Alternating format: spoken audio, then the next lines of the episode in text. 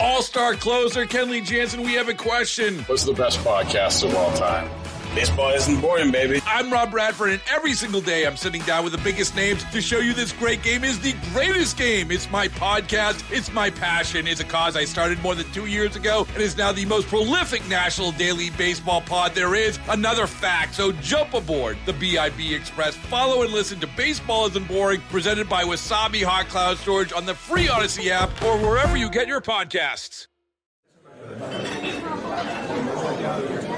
My wife immediately was grossed out, thought it was it was something the chef a chef had dropped in, a bead or a piece of candy or something. Um, it really looked like one of those dot candies that uh, used to come on the, paper that you peel off because the backside of it is sort of flat. What Scott Overland found in his bowl of clams this summer at the Salt Air restaurant in Rehoboth Beach, Delaware, was a pearl. But not just any pearl.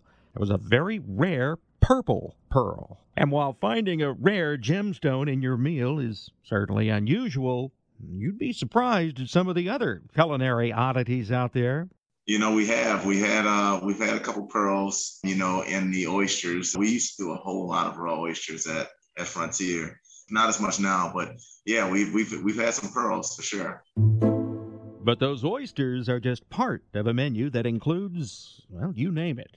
Carnivores, step right up and meet Chef Brian Jupiter, a former James Beard Award semifinalist who started his culinary career at just 16 years of age.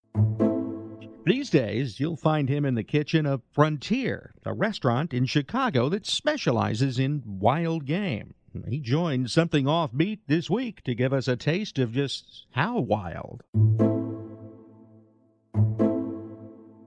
I'm your host, Mike Rogers, and this is Something Offbeat, where we try to find some of the deeper layers behind the out of the ordinary news stories each week. We were on this family vacation and we came back with a couple of hermit crabs for the kids and some t-shirts and a mug and then we're not expecting to add a, a, purple clam pearl to our list of souvenirs. So it was it was pretty pretty fun, pretty special. Now, most people associate finding pearls in oysters. So Scott Overland says that he was particularly surprised to find one when he ordered clams. I definitely felt it first. Um, yeah, we we ordered ordered the clams. They came with like a a garlic scampi sauce and some grilled ciabatta bread. And it was towards the end of the clams and just it was a really a, a, pretty small clam actually. After the initial shock we started doing some googling and asking some friends that that maybe were more more in in the uh, seafood or or jewelry space what if they'd ever seen this before or heard of it. it seemed like every three to five years or so there'd be an article about someone finding something like this. And we saw just ranges all over the place from $600 to $16000 I didn't know purple pearls existed. I mean, was it like a, a, kind of a lavender or was it a deep purple or what? Yeah, we didn't know that they existed either. It was especially because of this color of of pearl. I guess I'd seen or heard of like a sort of almost black, like Tahitian type pearl, but this was a lavender, very light purple that you know almost like a, a pastel sort of color. How big was it? Not big, about seven millimeters across. So so it's fairly fairly small. But that is what we've read is is about average, maybe a little bit bigger than average for these clam pearls. What are you going to do with this? We're still figuring that out. I mean, it's a you know the more that we have have talked through it, I don't think we're going to sell it. It's just such a, a, a fun and special story and memory then I think it, it's going to be more worthwhile for us to hang on and have this as sort of a family heirloom. I've learned again in, as as part of my education in all things clam pearl uh, here, the process that we have to go through to get it actually appraised and certified is, is a little bit arduous. We need to go to New York and have it certified by a GIA lab, the Gemological Institute of America.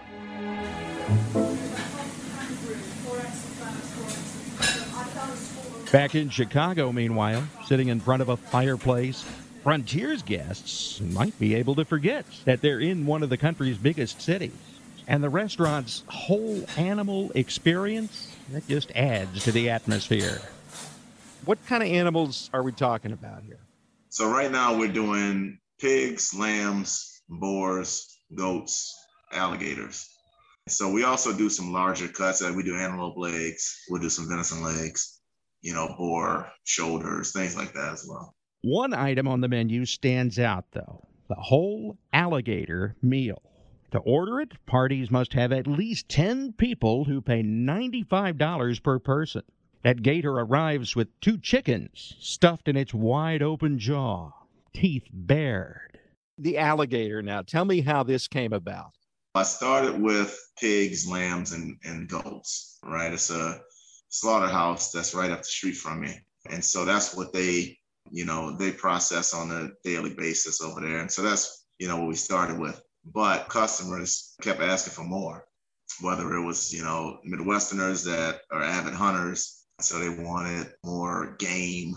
And I was scared that somebody was going to be able to copy cat the the lambs and the pigs and the goats and so i kept on trying to stretch it and so we got the boars sourced out of texas and then we got the alligator sourced out of louisiana. Without giving away any proprietary information how would you mm-hmm. prepare something like that? You know it's funny you ask that because uh, a friend of mine and this happens quite often but people are always calling hey you know how do you do the gator? You know and so i treat it like a blank canvas right? So garlic, herbs, Cajun spices, things like that work really, really well on it because it's, it's not a very strong flavor. The texture is really what's different. You know, the texture is like you can you can tell that it lives in the water, but you can also tell it's not fish. Giving it some heat and then basting it because it's very lean. You know, alligator is leaner than a chicken breast. So you're gonna have to incorporate some fats to it as well to keep it from just drying out, especially on the surface. Do you get people in the restaurant who they see that part of the menu and they're kind of intimidated?